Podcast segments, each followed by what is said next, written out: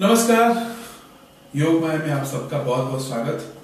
और जैसे मैं बार बार लोगों से कहता हूँ, बिना भोगे कोई योगी नहीं बनता है। और जो भोग लिया, वो इस समाज को बहुत पहले छोड़ देता है।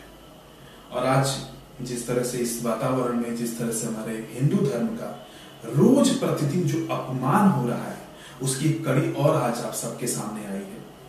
एक और बाबा का आपने देखा होगा, न्यूज़ में सुना भी होगा। और मैं जो पहले से कहता आ रहा हूँ कि असली जड़ पे काम करने की ज़रूरत है, क्योंकि जब तक हम जड़ पे काम नहीं करेंगे, ये रोज हमारे बाबाओं का एमएमएस कांड ऐसे ही आता रहेगा।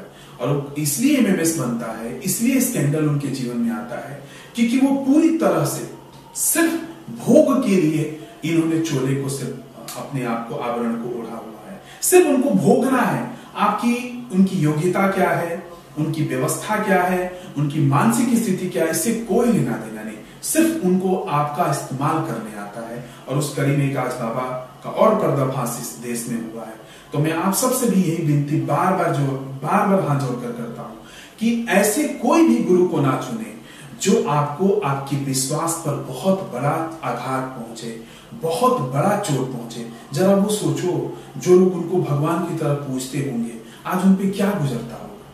जब उनको ये पता चलता होगा कि जिसको मैं कल तक भगवान समझता था, आज वो एक हैवान के रूप में हमारे सामने खड़ा है। इससे ज़्यादा इस धर्म की और क्या ग्लानी हो सकती है? इससे ज़्यादा इस धर्म का और अपमान क्या हो सकता है? जब मैं कोई बात कहता हूँ तो लोग कहते हैं कि, महाराज जी, पता नहीं आप क्या बोल रहे हैं? मैं कोई गलत थोड़ी बोल रहा हूँ। मैं बरसों से चिल्ला रहा हूँ कि आपकी सोच में से प्रॉब्लम है, आपकी मानसिकता में से प्रॉब्लम है। क्योंकि आप बाबा तो बन गए हैं, लेकिन बाबा की जो व्यवहारिकता है, जो बाबा की जो प्राणिकता है, गुरु की जो पारंपरिकता है, उसको तो आपने बहुत पीछे छोड़ दिया है।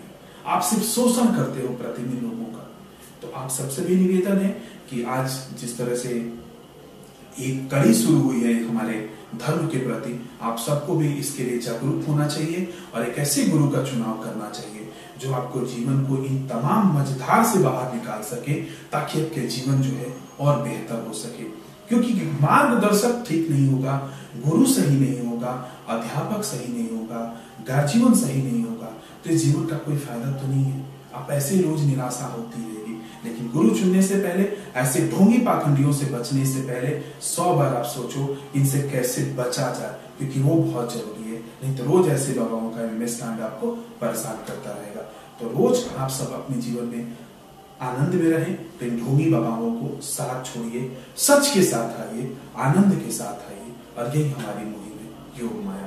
तो आज के लिए बस इतना ही। नमस्कार।